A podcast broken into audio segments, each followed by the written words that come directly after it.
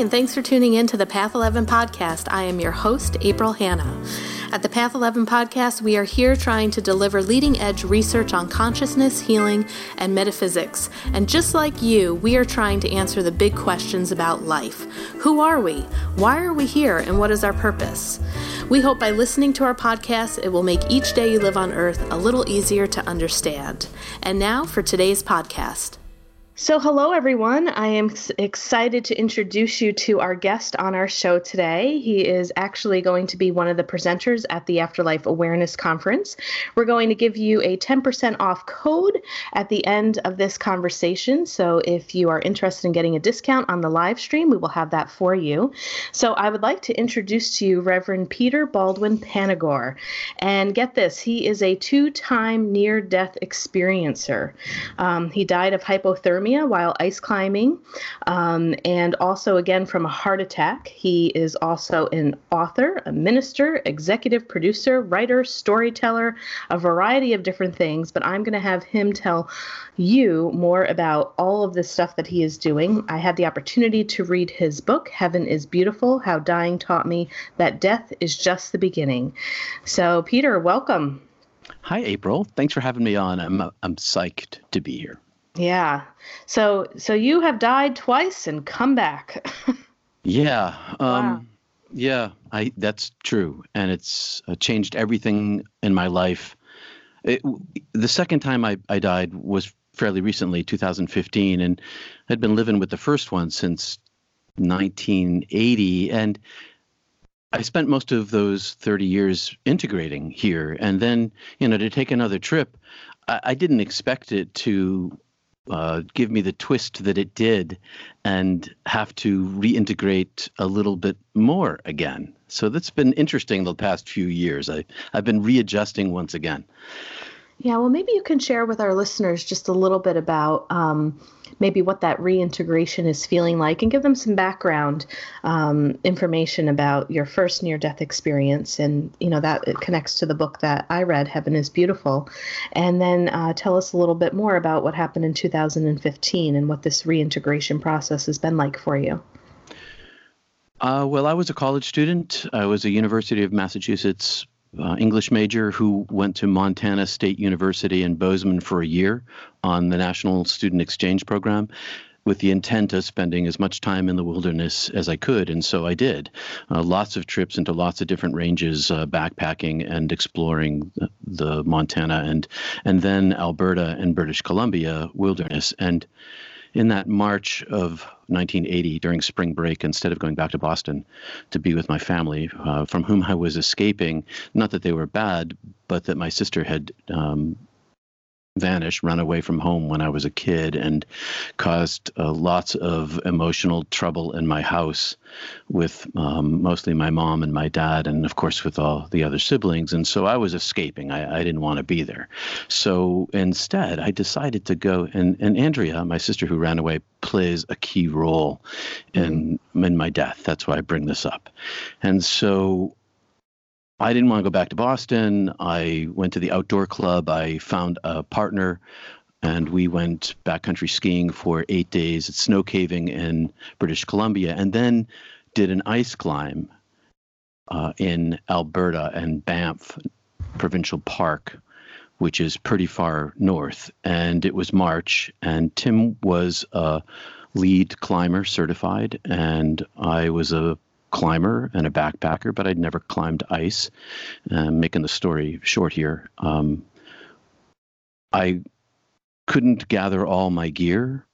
And so I was short one ice axe. And so, so instead of using two ice axes for the ascent with crampons and ropes and ice screws, it's a serious, it was a serious climb on a world famous place called Lower Weeping Wall. And there were a dozen, I guess, other teams there that morning. Anyway, I uh, made the ascent, and Tim and I agreed to make the ascent short of equipment, and I used an axe and a hammer. And the hammer is not a climbing tool per se. It's a it's use it to put in well to chip ice. It's a hammer, and also to uh, insert and extract these long tubular ice screws that that drill into the ice, and use the hammer as a lever. And I used it as my climbing tool, which meant that I could not rest whichever arm was using that tool.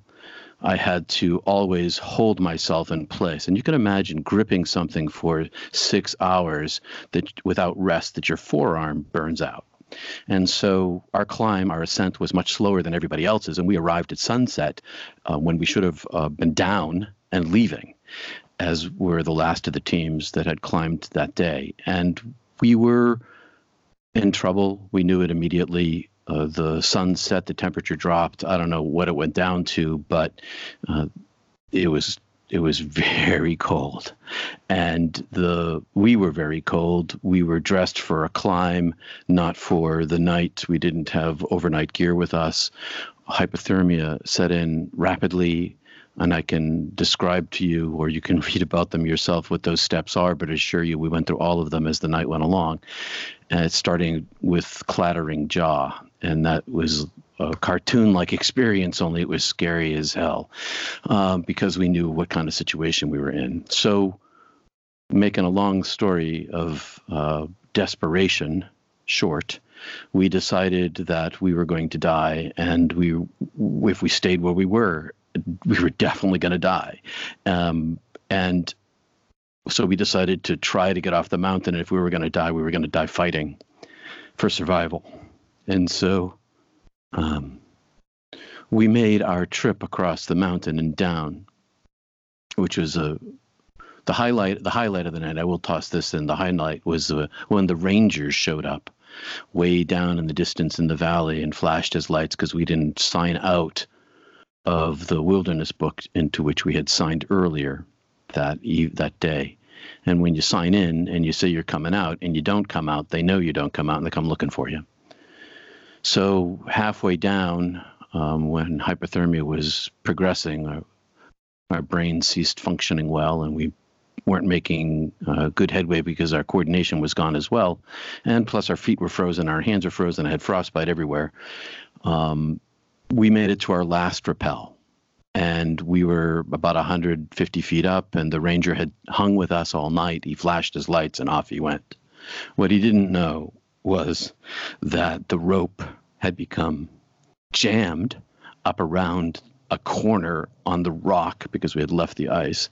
On on the very first pole the rope became jammed and i couldn't free it and we were stuck.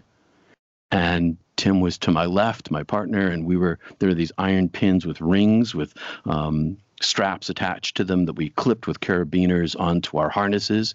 And Tim was to my left, and those those straps were permanently in the mountain. They're still there. I, I visited back in uh, 2016 for the first time, and uh, anyway. Uh, hypothermia progressed to the place of heat in the body, or so it feels like you get hot. And I, I, I, should let the audience know that I'd been on the National Ski Patrol for since I was a sophomore or freshman in high school, and I worked this, that particular year at um, Bridger Bowl in Bozeman, a great ski area. But I, I was trained as a first responder, and I knew what was going on with us. And so when I unzipped my jacket, I did it with the knowledge that I was hastening my own death. Uh, even though I knew it was irrational, I did it anyway because I was sweating and hot. And so that uh, began the next step, which is falling asleep. And meanwhile, I'm trying to pull the rope free, and it's it's tied to my harness on one end, and the other end is dangling off in space. I can't reach it. Tim can't help me um, because of his distance from me, and our hands are frozen. We're afraid we're going to lose the rope, and if I untied it from my harness, and so I began to fall asleep, and I would I would collapse and smack into the rock. I had a helmet on. I'd smack into the rock with my head and wake myself up as I, um, or rather, wake up because I smacked my head. And that that happened a bunch of times. I remember thinking, I'm going to die here, and looking out at the ice fields. This is along the um, ice fields parkway, and I can because the moon was up by this point, and we could see with sort of color. And I had a peace come over me and a recognition of my situation. I, I'd been struggling and driving all night long with every with with willpower I didn't even know that I had um, or could access. Uh, it was sort of going, and I know that this isn't good science, but to, but I, I, don't know how else to say this, but it's like accessing my reptilian brain um, for my sense of survival. I became a singular driving piston toward one goal of living, and I just gave up. I recognized uh, my situation. I thought about my parents. They were going to lose another child, which is what happened. You know, my, my sister ran away. My mom had a breakdown, um, lasted 10 years, and this was going to destroy them. But I couldn't do anything about it. And so I fell asleep and I cracked my head and I stood back up. And as I stood up, I saw my peripheral vision go like uh, a stage performance of fade to black of the spotlight that fills the entire stage and rapidly comes down to the center of the face of the of the monologue on the stage, and the person is alone. And then it goes to black and that's what I saw. I and I swung my head around, but it was on the inside of me. I was watching this fade to black crush in on my eyes, and I swung my head and I looked at the distance and I looked at the rock and I looked, and and the light went out, and I felt myself collapse. And I thought, as I collapsed, I'm not asleep because I'd just been. You know, every time I collapsed when I was asleep, I lost consciousness, and but this time I had consciousness, and so I, I was thinking to myself, "What's going on? Why am I not asleep? Uh, why didn't I feel hitting the rock? Why? What's you know?" I was confused, and and but I was clear of thinking, which was strange because my brain was frozen and my I hadn't been thinking rationally for hours. And I and suddenly the I could see like in front of me this infinite distance of a darkness that that was vaster than anything anything I recalled and from a very far distance, there was uh, an intelligent entity, like and everything I say from this point on is metaphor or symbol. And it's uh, a place, I'm headed toward a place of non being where there are no more things. And so words are things, and so they can't, like, you see a stop sign, and the stop sign means one thing it means stop. Well, metaphors and symbols are different. They talk about things that you can't say or you can't say directly, or you don't want to say directly, but that's not my case here. That's a metaphor. I, I want to say this directly, but I can't. And so this intelligent intellect of uh, consciousness rushed toward me from an infinite distance at, at, speeds of thought faster than light uh, and it and it became larger as it approached and filled my entire visual horizon, but it was also simultaneously localized in front of me as if I could see sort of like an amorphous intelligence that didn't have any substance to it. And it communicated to me telepathically, I'm taking you. And I said to it, no, you're not. And I took this willpower that I had, reptilian willpower, to uh, defend myself and it was no strength at all. And I was plucked from my being and transported through this very wide and narrow, at the same time, short and long, at hyper speed tunnel. And I popped out. I was carried, I was drawn, I was communicated, um, uh, and it happened so fast. And I popped out in, into what I can only describe as a greater infinite illuminated darkness that that I could see in every direction at once. I was like a, a molecule or a or a photon inside of uh, a, the entire universe. It was as if all the stars were taken from the universe, all the galaxies were removed, and it was just me inside of this bubble of darkness but i could see in every direction and i could think and i and i was unafraid i was in uh, wonderment but i was content and i thought to myself this is who i am this is me how did i not know this is me and i felt gigantic. But I, I looked at myself and I, ha- I was no thing. There, was, there were no molecules, there was no energy, there was, there, there was no matter. I was another thing, my truer self. And as I stayed there thinking, I heard I, I tell this I tell this story. It all seemed to happen at once. This place of timelessness where all time existed, where where now was all there was, but now contained all of time. And and a, a portal like opening door gateway appeared uh, in the darkness near me, and I could see through this passageway a great distance that that was a darker tunnel than the darkness I was in, and I was meant to travel that route, and I and it was covered by this sheen, this uh, transparent, translucent simultaneously, uh, and in even sort of now that I'm thinking, I it's even had a solidity to it, and so I touched this thing with my being, and as I touched it, I felt the living flow of life of all being and I was in field and I heard this voice that had no sound and no words call my name, only it wasn't my name, Peter. Peter seemed to have become this sort of superficial uh, micron layer over the eternal length, depth, and breadth of my everlasting soul that I could see was called into being by this name that I could not say with words and still can't. And it was the, the calling of the essence of my being.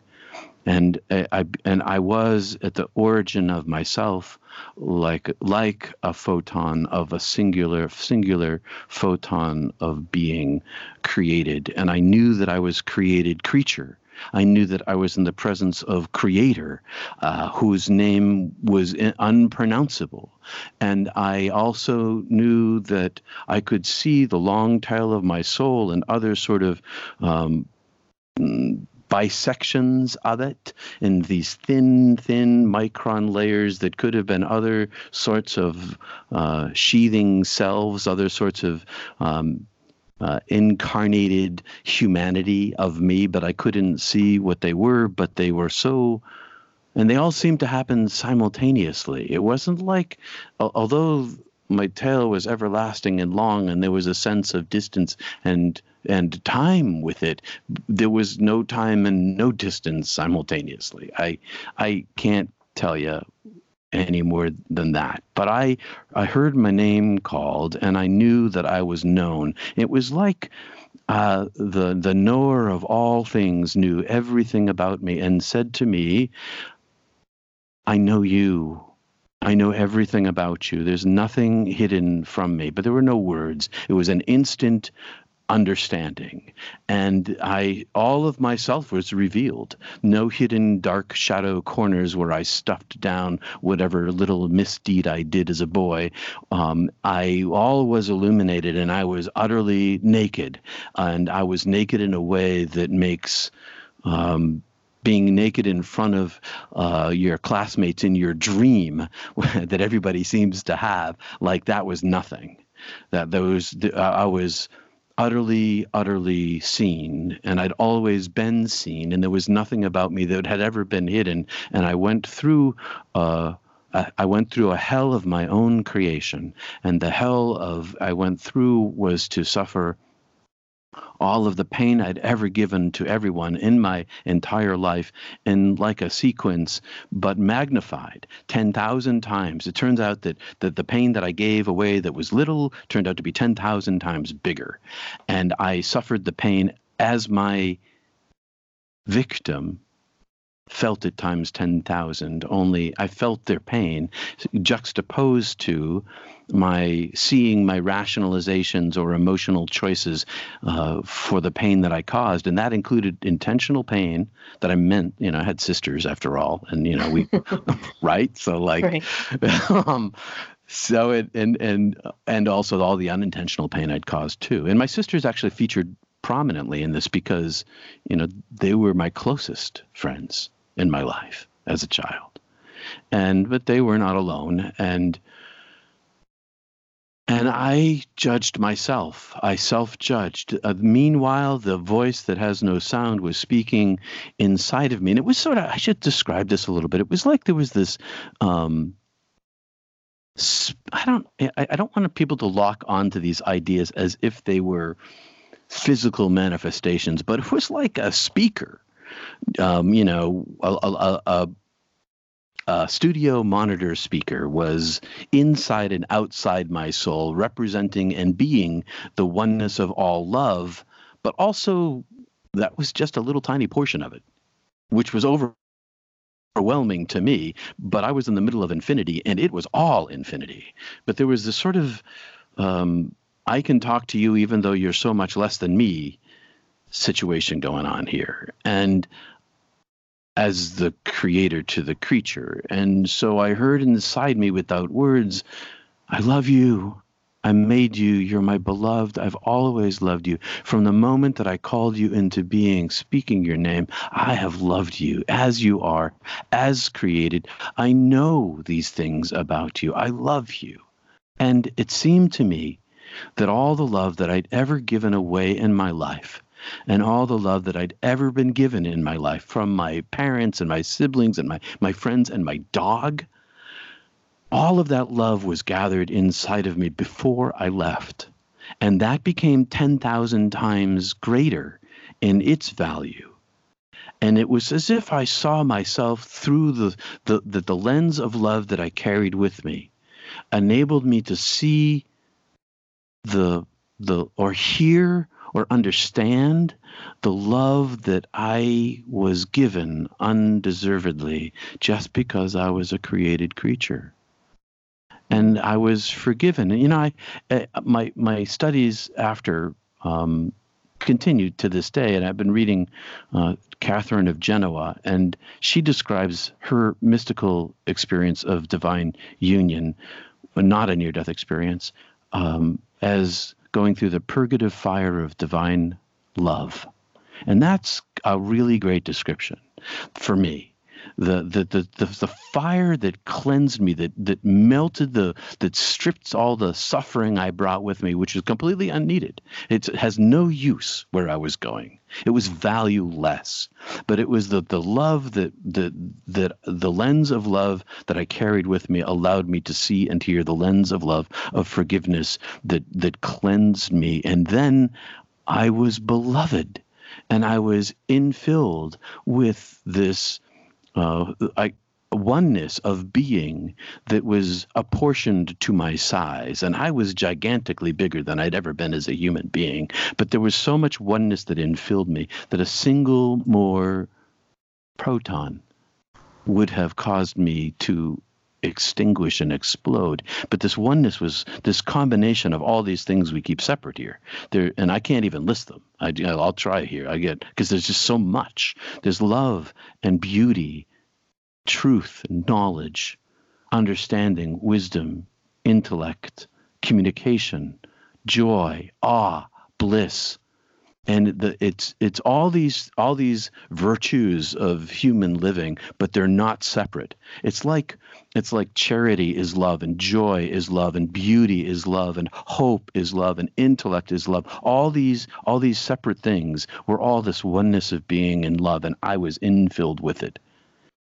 And i then said am i dead? And the voice said yes you're dead I said, Well, I didn't go through the door yet. I can't go. I don't want to go. And the voice said, I want you to stay. Come stay with me. Come be here. Come be here. Why don't you want to come? And I said, My parents, my sister, my broken mom, their suffering that I would cause would be Great. And the voice said to me, In the way that you now know that I love you. And I, I got to try to di- describe love, the, the comparison. I, I, I've been searching my whole life to try to find some sort of comparison for this.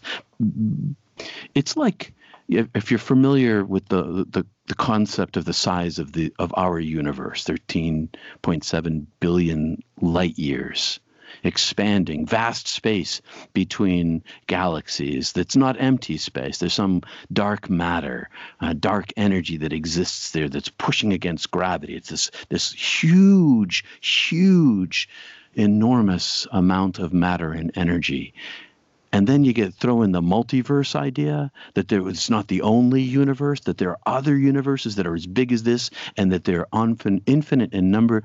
That love was that size, infinite in number, vast beyond comprehension. And I was um, a mote. I was infilled with a mote of this love almost to bursting it was it was so much love that I knew that I understood that all my life had been the wink the length of my life had been the wink of an eye, and that my my my beingness was not earthly. My beingness was beloved. That's what I was. That's who I am. And all of that love was available to me. I was I was bathing in it. I was living. I was in bliss beyond expression. And I and the and the wink of a thought I was carried and saw all of Earth all at once. And I could see uh, all seven billion human beings, everyone, up close and far away. And everyone's doing everything that human beings do. They sleep, they make love, they have arguments, they go to war, they make, you know, just everything. And everybody is covered by a veil. And the, but the veil covers all of earth. It covers the whole thing. And nobody can see through the veil. And the voice says to me, In the way that I love you now, now you know that I have always loved you with this, this infinite amount of love. And that because of this love, when you were living, all had always been well. All always will be well, and always all is well because of my love. And that's true for you. You know that's truth. That is true for every beloved human being, and they are all beloved and for your parents, and that you now know all suffering ends, and you don't, and you have healing and wholeness. And I could see my parents' faces, and I could see their suffering, and I said, I got another reason.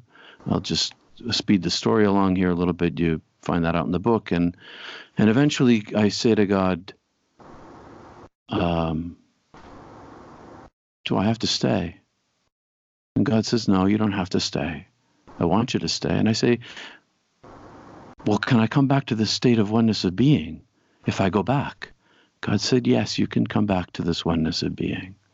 And I said, I choose to live my life. And God said, You won't live your life, and sent me back. And I was crushed down to the size of my human self and painfully shoved back inside. So, shall I go on, or you want me to stop my monologue? no, no. I, I would say please, please All go right. on. So, so I get crushed and sent back inside this physical form that I did not understand anymore. It had thingness to it. It was it was this this crude, rough, mechanical, painful. Everything hurt. I didn't understand pain. I didn't understand thinking or body or breath or heartbeat. I didn't, I just was shoved inside this crushing form that caused me pain. And I uh, sort of floated my way through the layers of my consciousness as my brain we reawakened and my heart started beating and I started feeling physical pain. And then I sort of floated up into my ears and I felt my body being moved, but I didn't really know what a body was, and I didn't understand hearing. And so time passed, and eventually I floated further to my surface, and my partner Tim was shaking my body with his hand, screaming unintelligible words at me, and helped me stand. And as I finally began to understand language, I heard him say, You were dead. You were dead if you die and he's crying he's crying tears. If you die, I'm going to die. And a panic. And, and you got to understand this guy. He's not a panic guy. Neither of us are panic guys. We're both super level headed. We were the best team in dire circumstances. Nobody freaked. Both of us, we were we were right where we needed to be to survive. And so he knew. And I stared and I tried to figure out what on earth was going on to me? Where had I been and what was I then and what am I now? And eventually uh, he got me to pull the rope, and the rope came free on the first pull. And we descended the 150 feet down the slope, and the tent was in the car, which was right across the street because the mountains are so close to the, the parkway.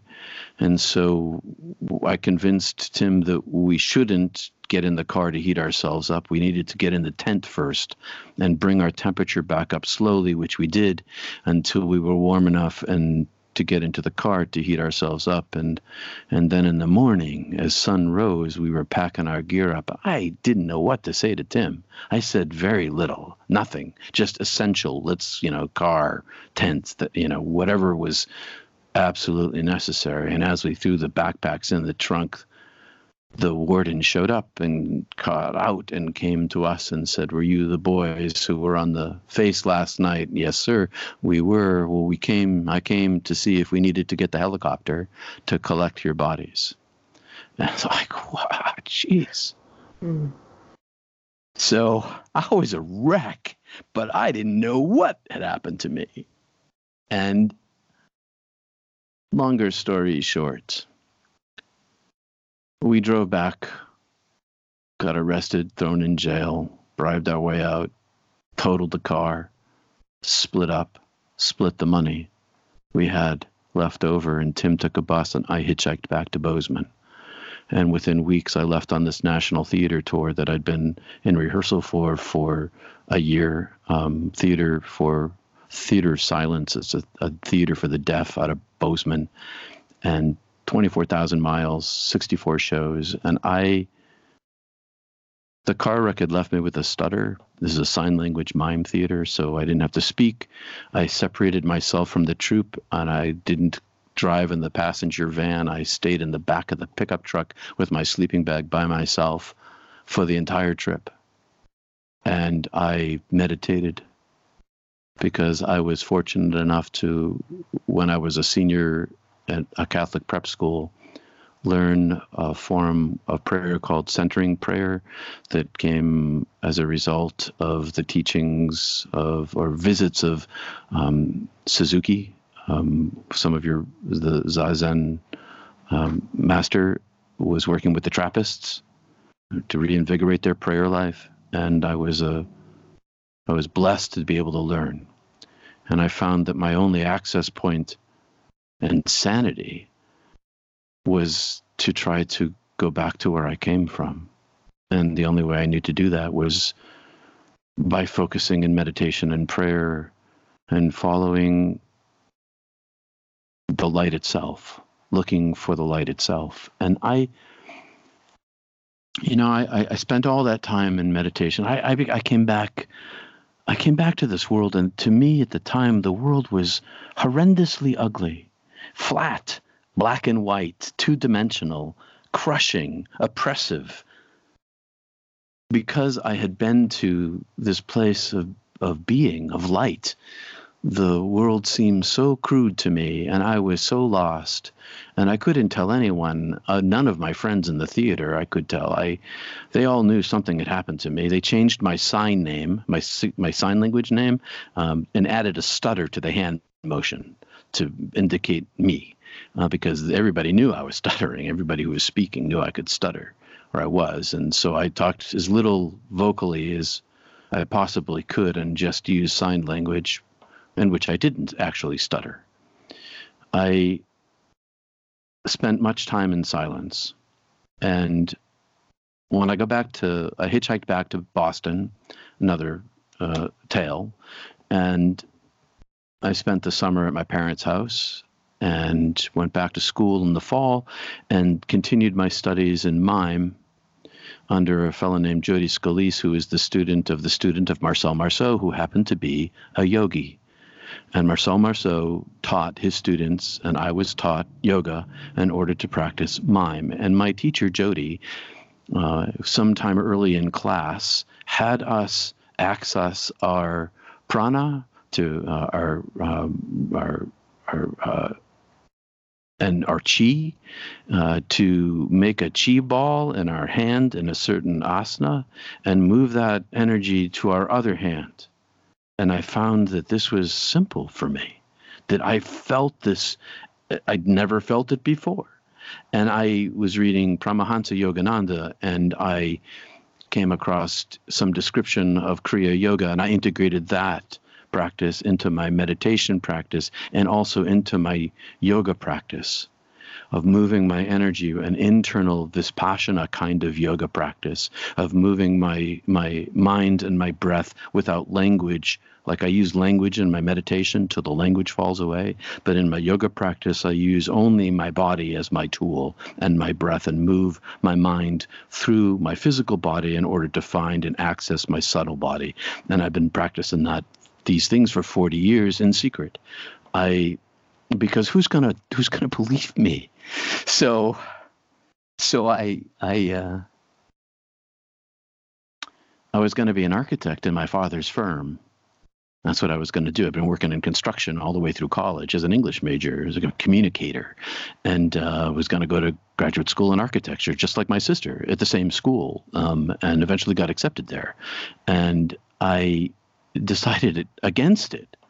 And I instead applied, I started hanging out at the Trappist monastery, uh, hanging out with uh, Theophane Boyd, the, who was, uh, people may know the name Thomas Keating, the abbot there. Um, Theophane was the guest master and the novitiate master. And I, I thought very seriously about going to the monastery because the the radiance of the of certain individuals uh, who had mystical divine access to the oneness of being who have had unitive experiences in christian language were, is visible to me. I could see these people. I could see what people say. They see their aura. These these men radiated. I saw through their eyes the, the depth of their souls and i knew that they could see me. And so i, I began this relationship there. And um, but i decided that sex was great and, um, and I just like, I'm going to put this off. And so I decided to apply to graduate school and I interviewed um, at Harvard, Yale, and Princeton in the in divinity school. And I, I got into Yale and I decided to go there and study mysticism, which for which they did not have a, a course. And so with the dean of students, I um, created my independent study that I was going to study mysticism uh, across using the tools of, of the whole university um, and create my own independent study, which she oversaw for three years. And thank God uh, for Joan Forsberg. Anyway, so that's what I did, and um, I I I kept my secret all through those years, I meditated, I practiced yoga, I studied mysticism, I studied contemplation because I figured I had a I must have a peer group. I had to have a peer group. I was not I couldn't. I felt alone. I didn't know anybody who was like me. Plus, you know, I wasn't talking about it, so nobody knew, but I could see people. I could see their I could see their light. And I only the monks I ever saw carried it to the strength that I knew that the mystics did. And so I studied the mystics and I tried to understand their language to create concepts of, upon which I could hang metaphorically and symbolically my experience so I could think about the damn thing.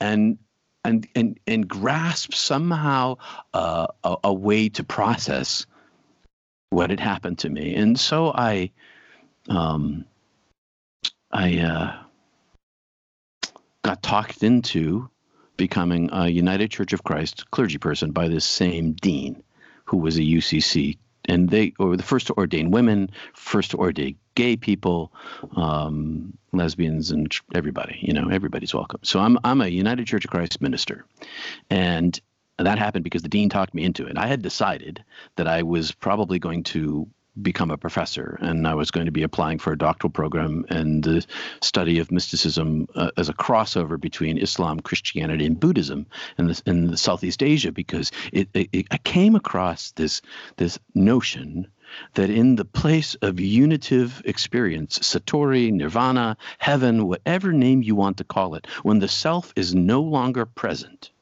because the mind, the brain is not there only uh, the closer one rises into the divine oneness of being, the less self understanding there is with a small s, and the greater self understanding there is with a capital S. And and that I, I I thought I I can make I can make a I can make a living. I, I gotta I gotta eat. Uh, I, I can make a living working in this area. But the dean talked me into uh, becoming ordained, and so I got ordained, and I got a job. I made a deal with God. I'd do this ministry thing for three years, and and if after the end of it, and I got recruited to three year a three year gig. I made this deal. I'll do this for three years. Like a week later, I get I, I, out of the blue. I, I, get someone hears me preach somewhere, and he invites me to a three year gig. So I get this three year gig, and at the end of which I'm like, okay, this has been great. Work with the homeless, work with the youth, um, but now I'm going to be a professor. But then my wife gets pregnant and or we get pregnant and now i got to have a job. I can't go off and do a phd now. And her she was working in the medical school at yale um, pardon me the public health uh, doing major research. And she's you know her grants run out and uh, you know i've got to get a job. And so i do. And i stay in the church for a total of 18 years um, at the end of which there was this embezzlement. I, I live in a, a, a Boothbay Harbor, Maine, which is a resort town.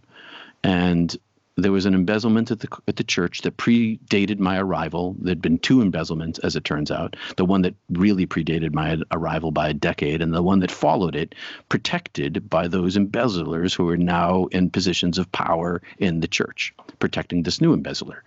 Um, and so it was a hell time. Um, this super swanky, button down, bow tied, uh, blue, bloody Maine sort of um, congregation that had metaphorically demons running it, and um, terrible, wonderful place. And after eight years, we cracked the case with new. We cracked the case, and the church power that B tried to destroy me. It's in it's in another book that the church eventually wrote um, about it, about included that in their history, and uh, they tried to ruin me financially and personally and professionally. Tried to defrock me, tried to run me out of town. It was pretty bad, and uh, and and then in the end, we cracked the case, and when it was all over, and I was totally burned out on ministry, uh, as you can imagine, right. I uh, some guy comes up to me on a Sunday morning. Meanwhile, okay, so I've been writing sermons. I write sermons for, I've been writing, I, I had 150 sermons published with this online, now online journal called Homiletics, which is this national um, sermon preparation journal for mainline clergy. And I, you know, I, and I had one of those sermons that I wrote for them and for my congregation. And you know, it's getting published. And I'm going to preach it. And as I'm walking up into the pulpit, this deacon comes up to me and says, "Peter, you know, we've been talking um, deacons and the trustees because there was a there was a washing out of the church too. The the the demons actually walked out of the congregation on the Sunday that before Easter when I revealed this whole thing, uh, and they stood up and they walked out in front of everybody. And um, the weeks later, this deacon comes up to me and says, "We treated you so terribly. How did you endure?" And I said to myself. How did you endure? He said, I'm sorry. How did you endure? You must have a lot of faith to have put up with what we did to you. And I thought to myself, I don't have a, uh, I don't have any faith at all. I have no belief in God. I'm not really. I use Christianity as a as a mechanism and tool for linguistic construction to create communication of the divine, the ineffable divine, to a segment of the population of humanity, who who under who can understand divine love but I am not really a Christian. I don't have any belief. Jesus died and rose. Yeah, I have no problem with that at all. That's likely physics. It's got to be physics. If it happened, it's physics. It's not magic. God isn't magic. There's no magic in this. It's mystery for sure, but it's reality. And I, have been there. And this world, to me, this world is the unreal place. This is the fake place. This is the place um, where I feel like I'm a downloaded uh, portion of my software that exists in the cloud and I live inside this physical form like some sort of AI robotic biology. And I, I, and this guy says to me, "You must have a lot of faith." And I think I don't have any faith at all. I got up in the pulpit. I thought I got to tell these people. I, I kept a secret for 20 years. My wife knew. I told her on the night before we got married. I told uh, another friend or two. But I knew that no one actually understood me. I, I knew that there was no way they could comprehend what I had seen. Because there, everybody here is, is, even with glimpses of the divine, even here I am blind. I'm blind here. Even though I, I wasn't blind when I was dead, I know I'm blind. I know everybody's uh, as at least as blind as I am. And so I get in the pulpit and I say to the congregation, hey, look, I'm not going to preach a sermon today. I'm going to tell you that I've been lying to you from the pulpit since the day you hired me. And I am not a believer. I, I, I have no faith. I don't believe in culture. I don't believe in politics. I don't believe in finance. I don't believe in language. I don't believe in my body. I have no doubt that God is real. I have no you you cannot I, I'm I, I have because I have no belief, I have no doubt. I know God is real. And that's what I told him. And I came out to the congregation tearfully. Uh, but finally, I, I told. And then within like a week, six other people in my tiny coastal town came up to me and whispered to me, Me too. You know, I got dragged back in the ambulance by those electrical paddles or you know they shot me up with something in the hospital and i came back too. And i started to think to myself i am not alone. I'm not alone. And people started coming forward to you and then you realizing that you're not alone something in this world then must have began to open up a little bit more for you. Yes it did. I i found out that i was not the anomaly that i thought i might be. Mm. And eventually, uh, over the years, I discovered the International Association of Near Death Studies and um, the group that's an acronym NearDeaf. And I discovered online in Facebook that there are millions of us, that there are 10 million near death experiencers in the United States alone right now, according to Pim van Lommel, who's a, a I think he's a surgeon in Europe. Uh, he's a, a near death experience researcher. And there's 10 million of us. And he says, uh, van Lommel says that this is all driven by cardiac care that began to develop in the 1960s when we began as a, as a, a species in large numbers bringing people back from the dead. And now, here it is 50 years later, and the technologies, the scientific technologies of bringing people back from the dead, either chemically or um, uh, with electricity, you know, the paddles, is global. And there are, there are tens of millions of us everywhere. And now, for the first time in the history of the world, science is driving spirituality. And I think that's the most radical thing that has ever happened because you know you, you get in in the the four or five that I can think of that were in the in the scriptures, the the Bible, you get Elisha and the widow's son, you get Jesus and the and the widow's son, and you get Jesus and Lazarus and uh, Peter and Aeneas and Eutychus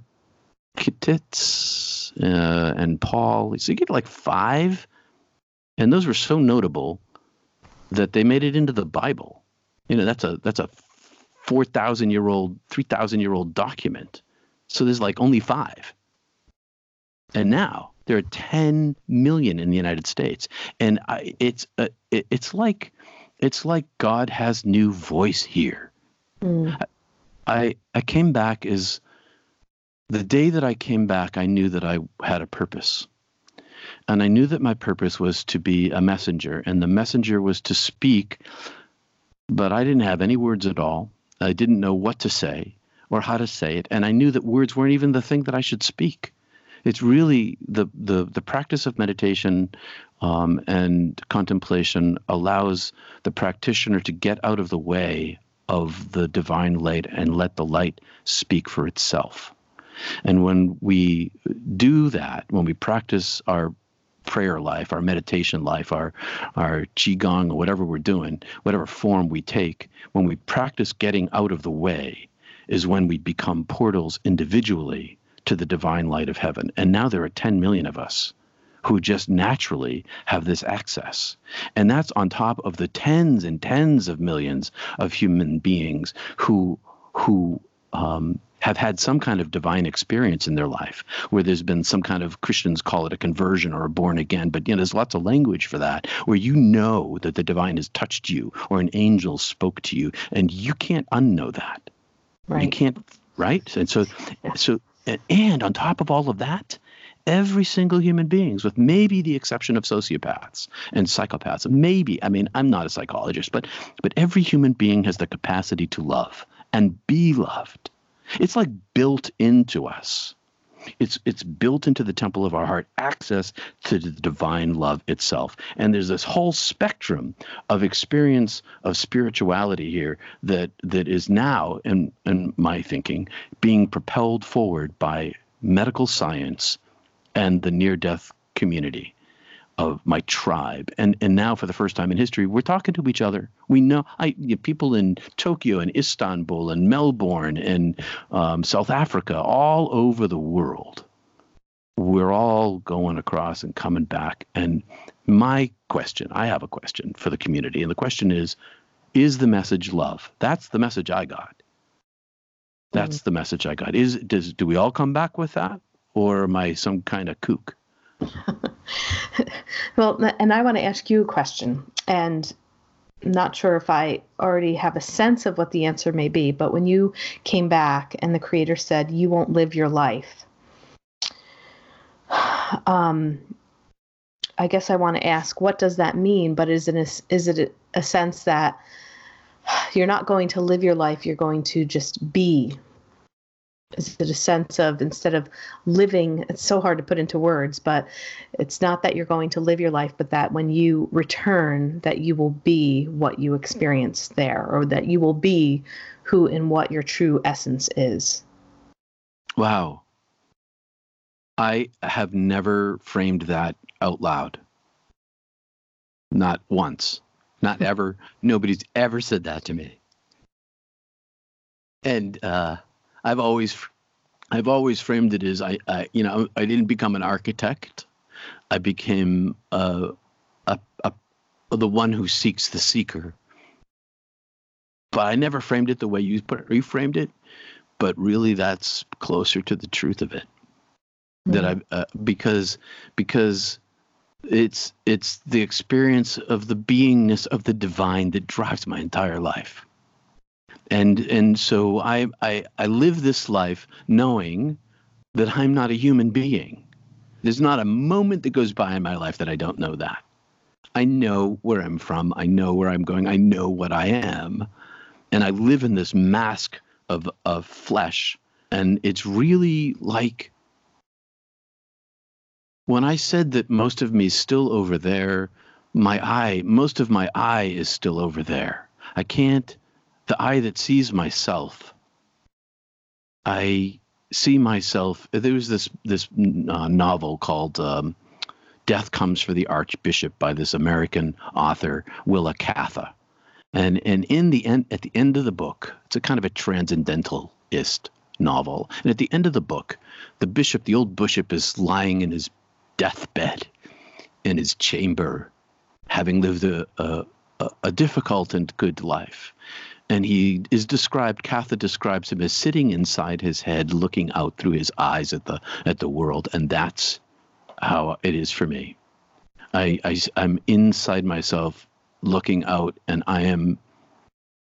The most important thing to me is beingness, not living. Living seems to be incidental to me. And I've made tons of choices in my life that, and, and I, I, guess the biggest one is financial. Um, I, I, chose, I have not pursued money. I'm a smart guy from a smart family. Everybody makes money. I just don't care. I sure I want to be, I want to be, you know, have medical access to health care and I want to be able to travel and do the, the middle class things that I'm able to do. But I, but that's never been the most important thing. Only one thing's important to me, and that is seeking heaven first. Um, being matters more than living. Hmm. Thank you. Thank you, April, for saying that. You're welcome. Well, I love that. I love what you just said too, and I think um, you know there's a part of me personally that's understanding that more and more uh, this past year um, on a personal level. So I get it. and uh, I didn't have to die, which is good. which is good. I don't recommend it. Yeah. It's no fun. Yeah, I'd rather rather not. But um, yeah. So just uh, switching gears here before we wrap up a little bit. Um, you know, you are going to be at the Afterlife Awareness Conference on Friday. You are giving a talk at the 3:30 spot, which uh, mm-hmm. we are going to be recording. It's a part of our live stream, and you're going to be talking about the Bible through the lens of near-death experience. Um, so I was wondering if you just want to share a little tidbit about how you incorporate the two. Sure. So um, there are basically two schools of thought on the way the Bible works. One is the literalist interpretation, and that is that the planet is you know, 8,000 years old, et cetera, et cetera. Uh, the other uh, is sort of the Yale Harvard sort of teaching that of using historical critical analysis and so it uses the ideas that you look at the texts from a more scientific point of view in the context of the communities in which they were written looking at the tangent literature that's available from the same time period defining what words mean understanding mythology and myth um, et cetera, et cetera. So that's kind of the construct where I start from, which is that the Bible, although has historical record um, within it, it's not a scientific book, it's a metaphoric book, it's a symbolic book, it's a mythological book that can be used as a tool to strip away the false self in order to access the divine directly. And that the the teachings of Jesus in particular, because I became a you know theologian of Jesus's writings, because I'm working in the in Christianity, uh, the, the the the teachings uh, we can parse apart his parables and see them from a different perspective uh, of the divine light. And he talks a lot about light. He talks a lot about love. Um, so I, I, the peak I'm going to give is this: is that uh, we'll move rapidly through a deconstruction of the texts as literalist and a reconstruction of them through the lens of near death experience, recognizing that all language about God is metaphoric and symbolic, including and especially the Bible, and that every human being has access to the temple inside their heart. The um, we're going to pull out parts of the Bible that can help people understand their Christianity mystically and that you don't have to have a near death experience and i don't recommend it because i don't because you know i i uh, yeah um, because you're built that way anyway. You're built for spirituality. And the mm-hmm. Bible, if, if you want to use the Bible as a tool for, for Western exploration of your spirituality, then go right ahead because I know it works because I've done that. I chose not to be a Hindu or or a, a, a Muslim or, a, or, or Jewish because I stayed within the context of a of my community of um, language and theology and found the divine there. And I'll leave I'll leave you with one word. I had this teacher, uh, Rabbi Harry Sky, and uh, Harry told me once that the word that's translated as Lord, L capital L O R D in the Hebrew Scriptures, in English, um, is actually the word Adonai, and Adonai means beloved. Beautiful. Thank you, Peter. Thank you so much. And you know, I I know that trying to put these experiences into the language that we have here is really, really impossible. But you have done such a beautiful job through your books, through this conversation, to really allow your experience to come through with the language that we have to explain it. So, um, really, really beautiful. Thank you so much. Um, I really look forward to meeting you in person, and I'm really hoping that I get to um, be in the room filming um, your talk because it just sounds really, really interesting to me. And for those of you who would like to have a discount um, to the Afterlife Awareness Conference live stream, you can go to the page, path11productions.com, and select on the Afterlife Awareness live stream and type in the code podcast10 for 10% off. So, Peter, thank you again so much. I look forward again to meeting you in Salt Lake City, Utah. Can't wait. It's coming up soon. And um, we hope to have you back again. Thanks, April. I, I appreciate having the opportunity to be a mouthpiece for the divine and and thank you so much for being a kind listener because I, you know, uh, that was a long monologue and I and I'm sorry that uh, that I didn't give you more space um, but it's just uh, the way that I'm used. Yeah and to be honest there really there's no there really weren't many questions that needed to be asked you know when we're really practicing truly and understanding that state of being. It's just, you know, being in in the story, being in the story with you, That's living it. You know, always my hope. Thank you. Yes. All right. Thanks, Peter. Take care. Peace to you all. Thanks for listening to the Path 11 podcast today. I hope you all enjoyed this show. And if you haven't checked out our Patreon page, I'd like you to do so because we are going to start putting some content over there that is only for our Patreon subscribers.